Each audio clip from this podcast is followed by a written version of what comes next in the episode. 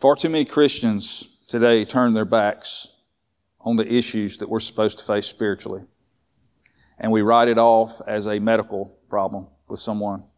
They have mental problems. They have medical problems. You need to go see a doctor when it's spiritual warfare that we're knee deep in or elbow deep in a lot of times and we're afraid to do it.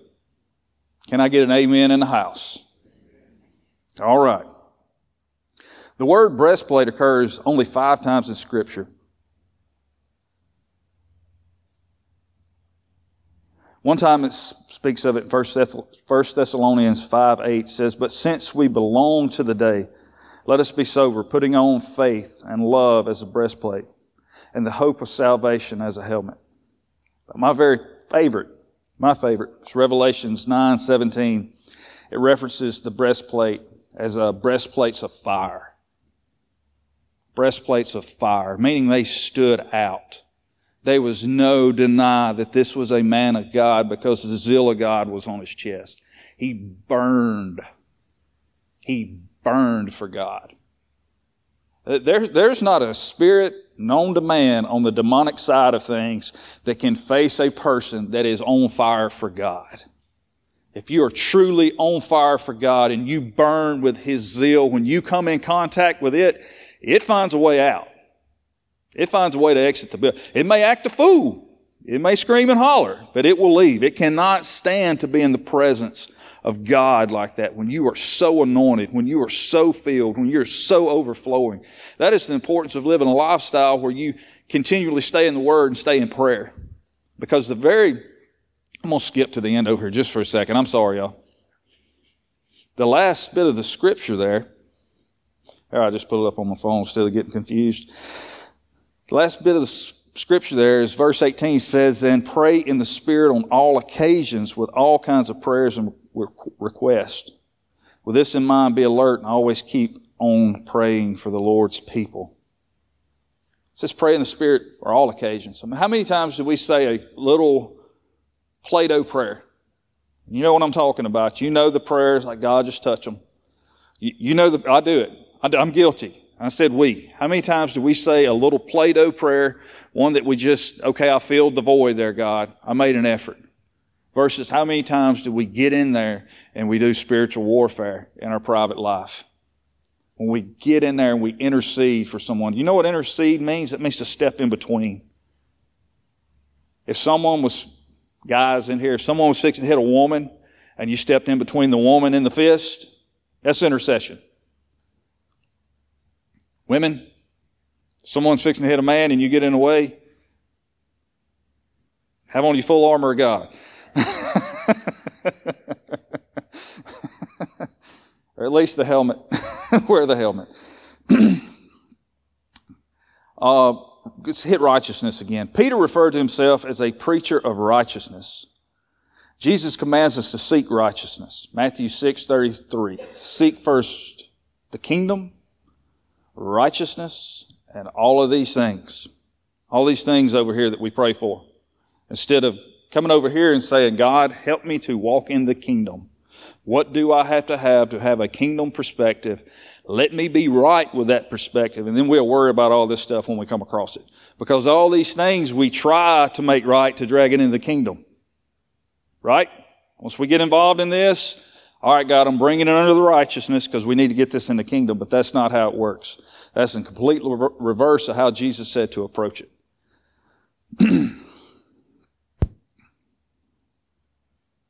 I'm working, people. Please, please bear with me.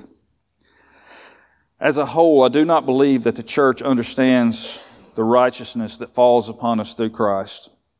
It is not our own, but His. It can be worn boldly because He is the one who sets it upon us. He will back us when we stand in His righteousness. That's where faith comes in, right? We get to that place, okay, I, I am following your word. And if this does not take place, God, it's on you. Because I, I know in my heart I live a life of repentance. And I can come into your presence just like that. And I have freedom to worship. And I have freedom to pray. And I love people. I know I genuinely love people. But right here in this moment, I've done what you said do. And it's on you. And this is where God gets to step in and be God. But see, that's not something I would actually pray to God. That's just a mentality I keep towards God because some days you want to talk to God like that, but a lot of times if you got that attitude as a child, our children have our phone numbers on speed dial, right? Why can we not have that mentality with God? I'm in trouble. I can hit speed dial, but there's also this blessed assurance that things are taken care of. And that, that's the place I try so hard to live from, is in that assurance. Because I hear His voice. And I know as long as if I hear His voice, He's close. We're in the room together, you can hear my voice. Unless you're watching it on your phone, and you can hear my voice at home. So, the perspective of a, a God filled life, a relationship, a God filled relationship, is do you hear His voice? Because once we come into that place of hearing His voice, we know we're within righteousness. But then the obedience to put righteousness on. See, the full armor of God is not something that we just, we just get. It, it is an obedience that it takes to wear it. Shoeing up in the gospel, or I like the way the King James puts it, it says shod up in the gospel. So to be shod means to be binded. So the gospel has to be binded on our footsteps, meaning there is an intentional walk that we have to spread the gospel. I intentionally look for people to tell about Jesus. I don't let it randomly come up in conversation. I am intentional about giving the gospel. I am very intentional about giving the gospel. I'm always looking for a way to tell somebody who knows a little bit about Jesus, a whole lot about Jesus, or someone that knows nothing about Jesus. I want to introduce them to my peace, my Prince of Peace. Uh, last time I got to speak, I taught off of uh, Joshua, and what I did not hit in Joshua was when the Israelites who become Hebrews, once they crossed the Jordan River, they became Hebrews. Ones from the other side or the ones that crossed over. Whenever they would set their camps up in the promised land, it was in the shape of a shoe. You can look at it off of a satellite map. You can see where they moved the rocks out of the middle of their camp, stacked rocks up around their camp. They built an altar with the rocks that was there. But everywhere that they made a camp, all the way across the promised land, there's foot tracks. That's amazing. God did that on purpose. God did that on purpose. Whether or not the, the Hebrews or Israelites realized that they were putting footprints that we would see today or not, it was happening. It was taking place. God set things up in such a way that He marked the promised land with His promises and His promised people as they brought them in. And so there has to be this intentional mindset that comes out of Joshua chapter 1. Wherever our foot may tread, God has already prepared the foundation for us. But there has to be intentions about what we use the foundation for. Are we growing the kingdom or our kingdom? Am I making profits off of His favor or am I taking His favor and applying it to people's lives around me? And see, that's the multiplication. That's the discipleship mindset. That is where the gospel comes into play. We have to be intentional about the gospel. Wherever our feet tread.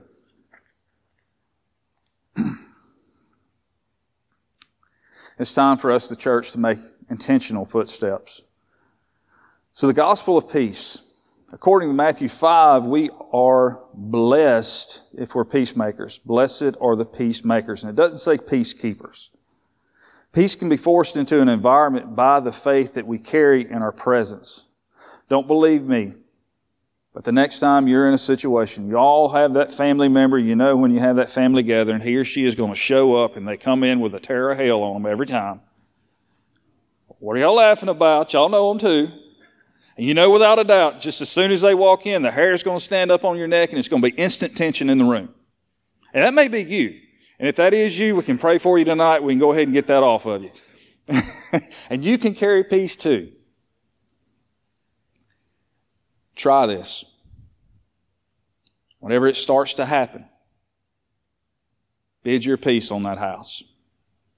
In the name of Jesus. Father, let your peace fall in this house. As long as I'm in this house, you're with me. Your presence is upon me. Your peace is upon me. Consume this house with your peace. See what happens. It works. I promise. I promise it works. And then get someone to tell you what happens after you leave. Because maybe they thank God you're gone. I don't know. If you're that person, if you're that person, like I said, tonight's your night. We've got plenty of oil. There's plenty of people in here ready to pray for you. And so, does anybody know anything about Wyatt Earp? Wyatt Earp, lawman, wasted his money in a gold rush. He, he, he's got a terrible story. It's not just the, it's not just the, the shows you see on TV. He, he was a very confused person, but he did carry a gun on his side called a peacemaker. Why was it referred to as a peacemaker? Because if it come out, people settled down. He didn't come in and say, hey guys, settle down. He did not move what he believed or who he was to let the environment settle down. No, he came in intentionally and pulled it out and the environment settled down. And so blessed are the peacemakers, not blessed are the peacekeepers, meaning there's, there's times in life you're going to have to speak up. You're going to have to speak up. Yes, it's going to be costly. It's okay to lose friends. It's okay for family members to block you on Facebook. It's okay. It's okay. But it's not okay to not take a stand. It's not okay to not take a stand in your own home. That's where we're losing the battle so much today is in our own home with our own children or with our spouses or with the family members that come into our house. You, you cannot allow someone to come into your sanctuary and preach a gospel different than the one that you live by in your sanctuary to your family to tell you how you have to accept things and how this is the way it is. You have to take a stand. And if we can't take a stand in our home, you'll never be able to take a stand anywhere else. If you're a pushover there, you're a pushover everywhere. Because that is the place, that, that's our holy ground. That is our prayer closet. That is our secret place. Speaking of secret places, thank you, Jesus. Back to King David. When King David was on the run from Saul, if you look in scripture, it says that he, he had a cave. It was called Adullam. Adullam in the original language means the secret place. And it said there was around 400 people that come in, people that uh, owed tax money, poor farmers. He brought his family in. He brought just numerous people. And these people were the most unlikely of heroes. I mean, it's like, what are you going to do with Mike? I mean, Mike's a recovering alcoholic. What, what are you going to do with Dan? Dan's, Dan just lost his farm. He's depressed. These were the people that came into the cave, but you realize the men that went into that cave, that went into the secret place, the physical cave, also went into a spiritual secret place with King David. They went in an atmosphere with a man that worshiped God, had a heart after God. And these people that come out of the cave, these were David's mighty warriors, his mighty men. That's their origin. That was not their beginning as far as who they were. There was a transformation that took place in that, in that cave, in that secret place. had to be peace in there. Had to be.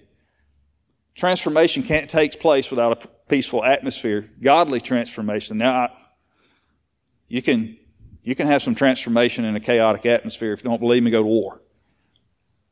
I'm going to mess with you. But these men turned into mighty men of God. There has to be intentions about when we invite people to our house, our children our home, we want to replicate the things that we see in the Bible. I want my children to be so sure in their faith that they'll fight. One of, one of David's mighty men fought in a storm and his hand froze to his sword. He never stopped fighting. I want my children to be like that. I want my children to be so sure in their faith, even if they do die in advancing the kingdom, that their hands cannot be pried loose from the sword of the Spirit. That's fire right there. You need to get that tattooed somewhere. Shield of faith. The, the, and I wrote some of these words down because they looked really neat. I'm going to try to say this. I said it really good last night. Thu Rios. And that's what the shield means. And so this shield is massive. I like to know the size of everything. You know, eh, we think Captain America shield whenever we see shield. It's like, oh, it's a little round shield. No, sir, no, ma'am, no way. This shield was as big as a door. It was massive, massive shield. It covered their head. You could stand behind this shield. This shield is so wide that two people could get behind it. This was not a little shield. God's our protector, and He provides ways for us to be protected. Our faith has to be large enough to somewhat cover the people around us, especially those that cannot protect themselves. Is your faith big enough for you? Is your faith big enough for you and your spouse or you and your children? Is your faith big enough for one more person? Because it has to get to that place that it's not just about me. There has to be a maturing of, uh, that takes place inside of you as you grow as a Christian. Because Pastor Lott uses this uh, phrase when he and I talk sometimes, but it, he, he uses the phrase self-feeder. Can you feed yourself the Word of God? Or do you depend on an environment that you come into like tonight or Sunday morning or uh, the Bible study during the week? Is that all the Word that you get or can you get up in the morning and feed yourself the Word of God? Can you be disciplined enough to pray? We have to get there if we're not there. We have to. That has to be the goal. We have to, we have to be something that we want our children to replicate in faith. I want my boys not to have faith in my faith, but for their faith to get a start off of my faith. This to be a building block, a foundation.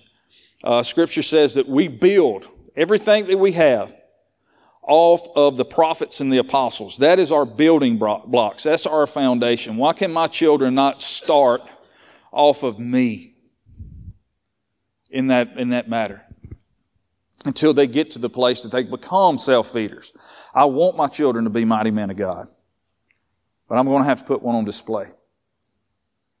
I'm going to have to put one on display. Believing in God and believing God. Say that again. Believing in God and believing God. Believing that God is real and believing God is two different things. We can look at creation and come to the understanding there has to be a higher power. There has to be something that puts all this in sync that, that makes everything hold together. There has to be something. When you look at it under a microscope or when you look at it through a telescope or when you sit on the side of the Grand Canyon and watch the sun go down. Or when you sit in, sit in the red rocks in Arizona and watch the sun come up. Or when you go to the sequoia trees in California and walk with trees that are 36 feet wide and you look up those trees and go, oh my God. When you see creation in that aspect, when you, when you stand in the middle of the Mississippi River Bridge and look at all this water going beneath you, when you hold a baby for the first time and smell that baby, you have to go, there's something bigger. There's something bigger. Even agnostic people that don't believe in the God we believe in, but believe there is some kind of a creator, believe that but to actually believe in what God says. Now that's where I draw a line at that I bump into with a lot of people when I get to share the gospel. People will say, I believe in God. But do you believe God? Because if you believe God, you take Him at His word. And for you to be able to take Him at His word, you have to know His word. And that complicates what goes on in our minds. That complicates a lot of things in our minds because we made up our mind that we believe that Jesus died on a cross. We believe that he was born of a virgin. We believe that he ascended to heaven. We believe that, that he was gone for three days and was resurrected. We believe all of these things. We believe, we believe, we believe, but do we believe him? And that draws a line there. It's easy to get all these things to have a baseline. Okay, this is where it started. In the beginning, God created the heavens and the earth. God said, let there be, and there was. Okay, that's easy. God created Adam and Eve. God created man in his own image. And in his image, God said, let us create man. We got all that. We believe all of that. But do you believe him? Do you believe his word? Then that would fall back, do you know his word? Because if you don't know, you don't know his word, you are so vulnerable. You get around some super spiritual person and the next thing you know, you go home and you have no idea what you really even believe. And you come listen to Pastor Lott preach or another great preacher that preaches on the same level as Pastor Lott and you go, what do I even believe? I don't even know what I believe because we never go back to the Word and fact check even what we believe. Not just what pastor says or what I say or what, what some other preacher may or may not say. We never fact check that. You have no idea, some of you do not, whether I'm leading you in a circle or not. Or if I'm leading you to a place where you can be better. I didn't mean that in a bad way. Please don't say, I'm never coming back. I hate this guy. I'm fixing to go outside and sign a petition. That's it. That, that's not what I'm meaning by this. Where I'm directing this is we have to mature as Christians. We have to.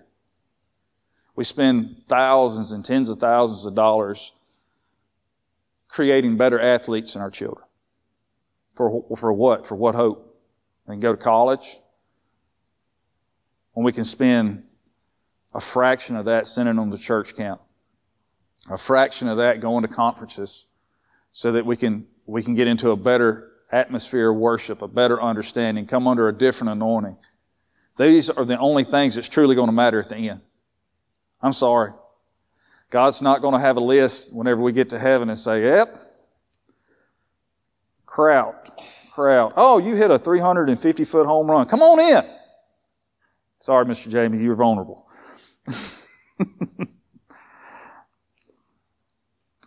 Helmet of salvation. How many people in here know that you know that you know that you know that you're saved? I love that. Satan hides in our thoughts sometimes, and he convinces us that we're further behind than we actually are, or he can convince you you're further ahead than what you actually are. That's something you got to be careful of too. Because God will allow pride to come in and Satan to keep on fluffing the pillows if we'll lay our heads on it. I want to go to Hebrews chapter 5, verse 11 through 14. We have much to say about this, but it's hard to make it clear to you because you no longer try to understand. In fact, though by this time you ought to be teachers, you need someone to teach you the elementary truths of God's Word all over again. You need milk not solid food. Anyone who lives on milk, being still an infant, is not adequated with all the teaching about righteousness. But solid food is for the mature, who by constant use have trained themselves to distinguish good from evil. Go on to a sixth one there. Therefore, let us move beyond the elementary teachings about Christ and be taken forward to maturity, not laying again the foundation of repentance from acts that lead to death and of faith in God. Instruction about cleansing, rites and laying on of hands and resurrection of the dead and eternal judgment. And God permitting we do, we will do so. It is impossible for those who have once been enlightened, who have tasted the heavenly gift, who have shared in the Holy Spirit, who have tasted the goodness of the Word of God and the powers of the age to come and who have fallen away to be brought back to repentance. To their loss, they are crucifying the Son of God all over again and subjecting him to public disgrace. I think that's, yep. That's a whole lot, isn't it? Not saying we don't need spiritual milk. We do. Because sometimes you get so much meat in you, you can't get it chewed up and swallowed down, and you gotta have some basic facts come back in and allow you to digest the real heavy stuff. But that very back end about impossible to crucify Jesus again. There's a place once you are born again, once you are truly born again saved, and you get caught up and mind games. You have to get back to, we cannot nail Jesus back to the cross. He has already paid for it. I have already received it. I pray in the Spirit. I know that I'm born again. I tasted the gift. I know that I'm saved. Why am I trying to nail him back to a cross? Why am I trying to go back and redo everything that's already been done? He talked about the mindset of repentance. The mindset of repentance. Repentance is not a one and done type thing. Repentance is a lifestyle.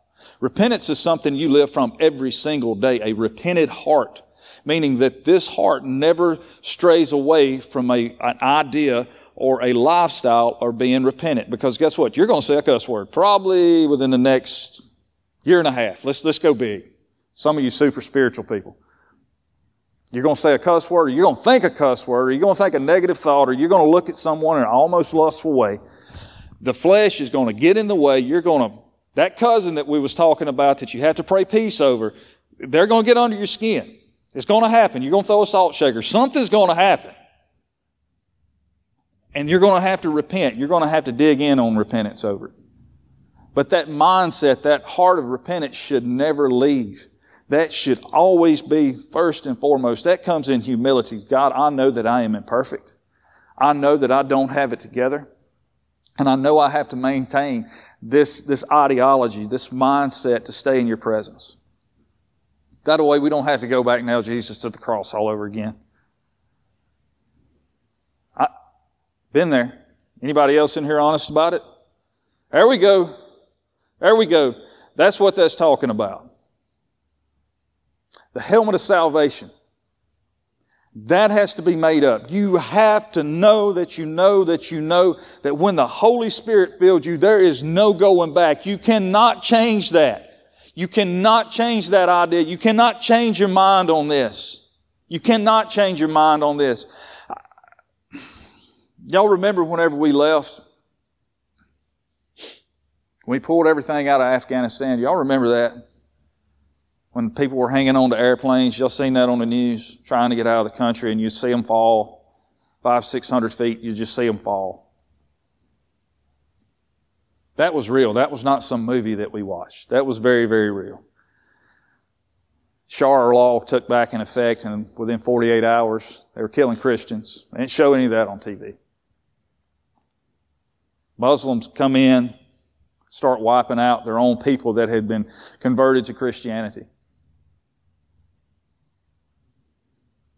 How many of those never took the helmet of truth off, never took the helmet of salvation off? How many of those people died with the breastplate of righteousness on them?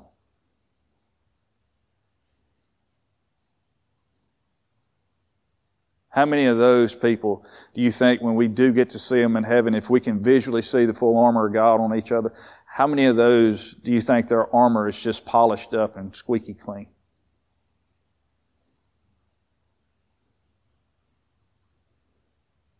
That puts things in perspective. We have way too many freedoms here. Because if I can, I, I'm not even going to get started. We have way too many freedoms. I love the fact that we have freedoms. I love the fact that, that I get to do this freely. That I freely get to share the gospel. I love that.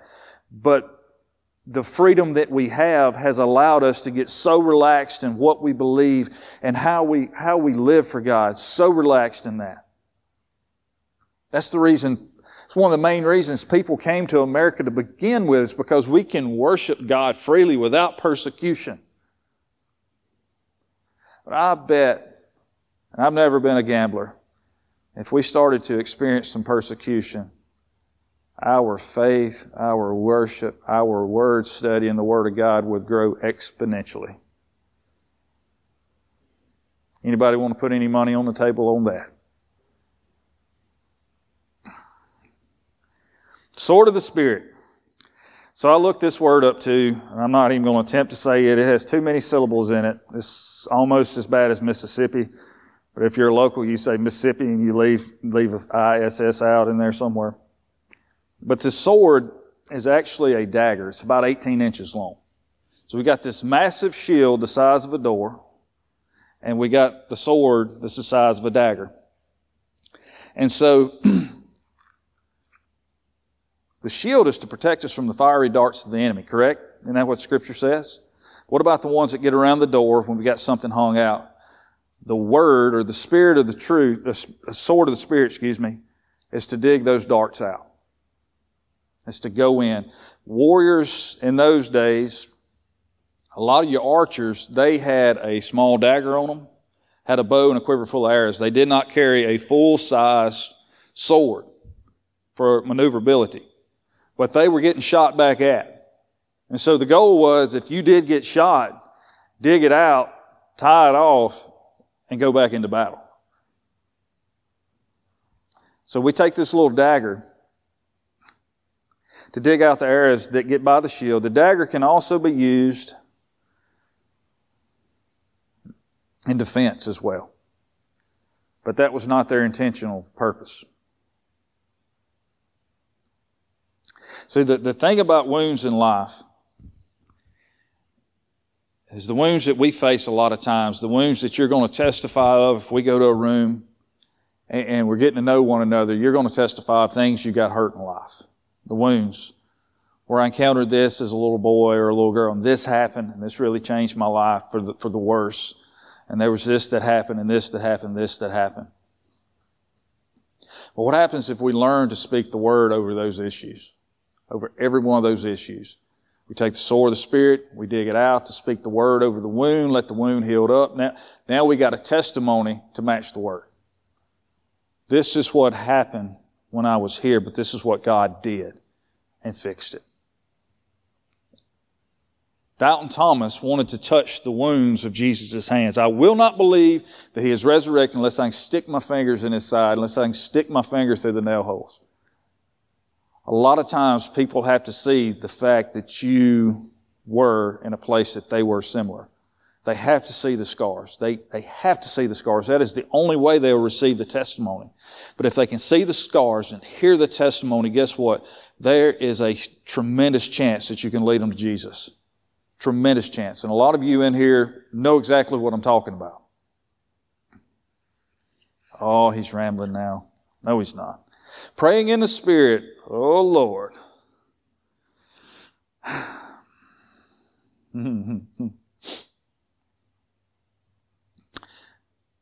there is a realm of declaration that we have access to in the Spirit. In this realm of declaration, we get to move mountains in faith.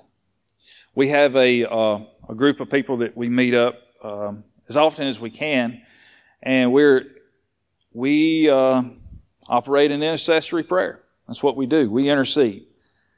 And we do our best to, to maintain that relationship. We wear the full armor of God because you, you have to be in check to go in between and intercede. I'm, I'm sorry, but that's, if we can't get prayers off the ground for our own selves, we're going to have a lot of issues praying for other people. And so we get inside this realm inside this mindset, inside this faith, and we start speaking things in motion. And we have seen some awesome things take place. Granted, it is a work in progress. The, the, the more ground we've made, it seems like the more prayer requests that's coming. That prayer request list has uh, grown. It was small, and then it got small, and then it got big, and then it got small, and now it's like just keep scrolling and scrolling and scrolling, which is good because we've got people that's trusting us with our faith now. That's a wonderful thing. But in the realm of declaration and influence in spite of spiritual prayer,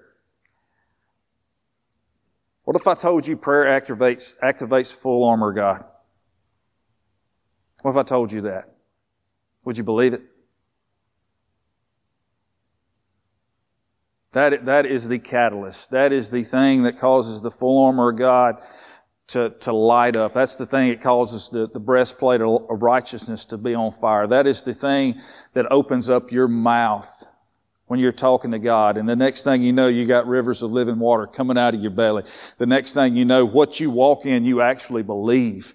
The next thing you know, you can stand beside somebody with your shield and block for them and dig with the sword of the Spirit, dig the darts out of them. The next thing that you know, you become something that you always dreamed about and wondered if it was possible. And it is so very possible. This scripture here is not written to the, the most open-minded, oh my gosh, no, it's, it's written to the little man. It's written to you, it's written to me.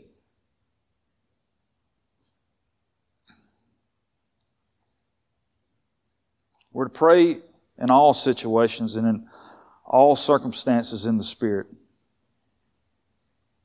That's not a if you choose to. That's not as if you get time to. That is the only way. If, if we're not praying from a spiritual standpoint, if we're not praying heaven down, then our prayers are not making very much avail. It, it, they, they don't get very far. But when we learn how to pray heaven down, on earth as it is in heaven, when we can pray heaven down from a heavenly perspective, and to know that none of these things that we're battling here exist in heaven. Since it don't exist in heaven, God, we don't have to fight it here. We, we are seated in high places with Jesus Christ. And there has to be this mindset, this, we have to get creative well, how we apply the Word of God to our life. We have to get creative because God is a creative being. We have to get creative whenever we start praying things in motion in our homes. I'm gonna, I'm promise I'm gonna get close to closing here in just a minute. Jacob run away from Esau. He stole Jacob's uh, blessing. Uh, Jacob stole Esau's blessing. Esau gave Jacob his inheritance, but then he tricked Esau out of his blessing. In order to keep Jacob from dying, he goes to live with his mother's brother, Laban. That's his uncle. While he's over there, he meets his wives and their handmaidens and starts having kids and gets tricked into staying uh, 20 years, I think, altogether. But the last stay, last seven year stay, he says, stay and prosper. I will give you, Laban told him to, uh, that he would give him some of his herd and herdsmen. And you stay with me. I know the favor of God is upon you. Jacob would go to the watering holes, the watering troughs, the feed troughs, and he would take these twigs, these sticks, and he would put stripes on them and speckles on them. Well, see, the goal was for Laban, all of his herd, all the solid colored goats were the strongest, the biggest, the best. That was it. Mine are the solid, yours are the speckles and the striping. So Jacob, this don't say it anywhere in scripture where God told Jacob to do this, as does not say anything along those lines, but Jacob done this in faith. Just this creative idea. I'm going to stick these sticks with stripes and speckles here in these water troughs. And whenever these, these goats come to water, when they see these sticks, they're going to multiply. The solids are going to drop speckles. The solids are going to drop spike, uh, uh, striped. But if there was any speckles or stripeds that came to the watering trough that were weak and feeble, he snatched those sticks out of the way. He didn't want weak and feeble to reproduce weak and feeble. He wanted the strongest, he wanted the best, he wanted the healthiest. God didn't tell him to do that. I'm not telling you to get sticks and stick at the dinner table in front of your children. Or that crazy cousin that comes, don't, don't show her a switch. Please God, don't show her a switch. It could turn out bad. But what I am telling you is get creative with your faith. Get creative with your faith. We, we have the opportunity to do things like that. Just imagine that this idea come in your head and you say, I'm not doing that, that's crazy.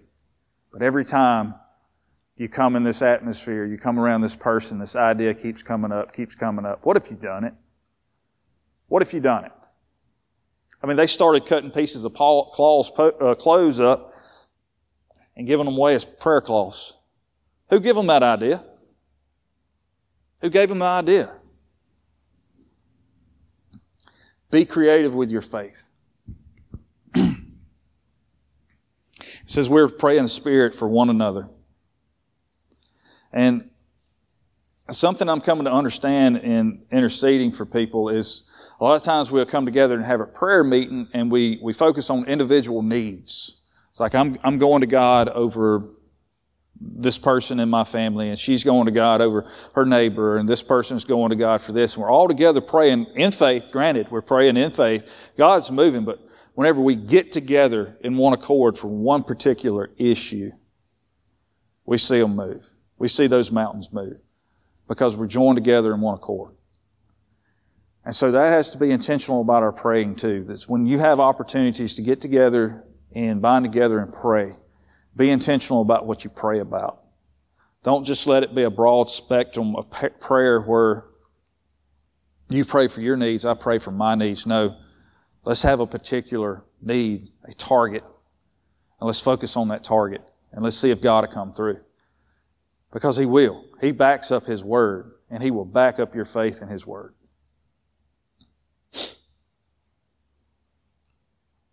Uh, with one of these items missing, we can't stand against the enemy for very long. But with all these items intact, we can face unsurpassable odds. The armor of God covers our most weakest areas and protects our most vulnerable weaknesses. Write this down. We were born for a fight. We were born for a fight. And there's no ifs, ands, or buts about it. It's what we were created for. Use godly tactics in the battles that God has in your life for you to fight. Use godly tactics. Approach everything in a godly manner. Approach everything in love. Approach God's Word in faith. Apply that Word to your life. Get it in your mind. Get it under that helmet. Sometimes that helmet is a wall to keep stuff out. Sometimes it keeps good stuff out because we're hard headed. Under that helmet is a wall within a wall.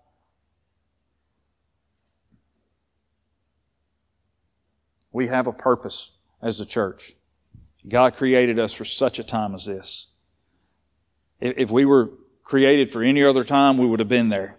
But we're here and we question God a whole lot. I say we because I think we all do. We question God a whole lot about what's my purpose? What am I here for? Why am I facing this? Why, why, why, why, why? I can tell you why. Because you're created with the purpose to face it. I'm going to stand up and close out. Uh,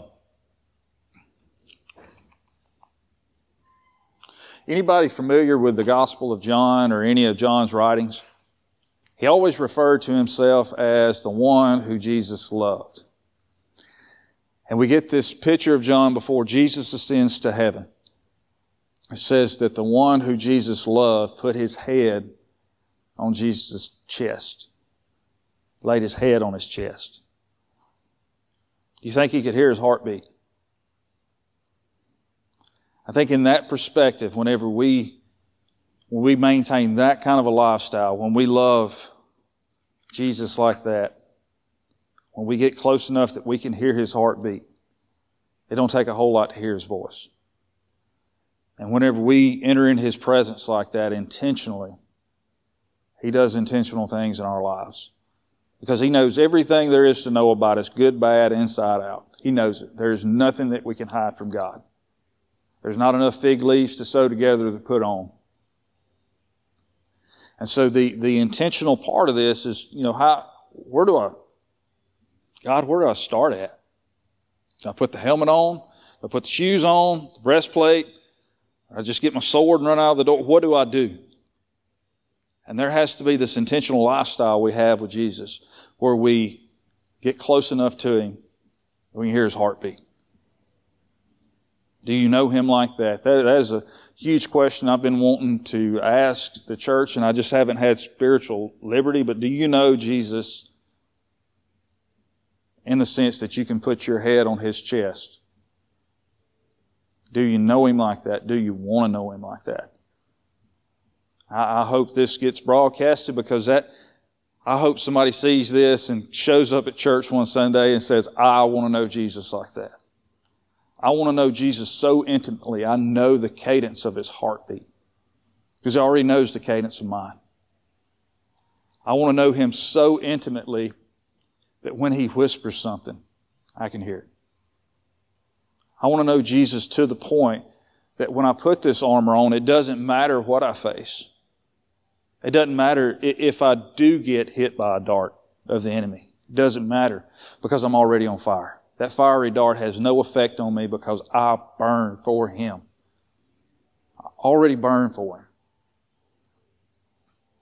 So tonight, make a simple altar call is that is it possible that we can all get an altar together and pray one accord for what's some stuff that we've got coming up here for our church? As we've got church camp coming up. And in this very room, hundreds of children, teenagers, young adults will be here in this place. And they will get to experience God. In this room, I don't know how many people have already been called at church camp to be ministers, to be missionaries to be deeply involved in ministry. I don't know how many people have been filled with the Spirit. We're in the 100s from what I understand. I don't know how many salvations we've had here at this place since it started. But we're fixing to be all summer long crazy, crazy here. And then we've got another uh, denomination, organization coming in and they're, they're going to use the facilities for their church camp. They're going to have a week here. So we're going to have like five or six weeks of church camp. In this room is where they're going to worship. And if you had guests, if you had family come to stay with you from out of state you hadn't seen in a decade, you didn't know what kind of conditions they lived in, but you would have them a bed with fresh sheets to come sleep in, right? You make sure the good china was down off the top cabinet and washed up and pretty. We fixing to eat good. So with that same mentality tonight, we're just going to pray in this place. We're, we're going to prepare the atmosphere for them to come into in faith. And when they walk in these doors, that the world is going to shut up they're going to walk into an atmosphere of peace. They're going to walk into an atmosphere where God can talk to them. They're going to walk into an atmosphere where they can hear Jesus' heartbeat. And that's how I want to close out tonight. That's different. That's creative. So if you would, please come to the altar. Uh, everybody online, I love y'all. Hope to see y'all soon.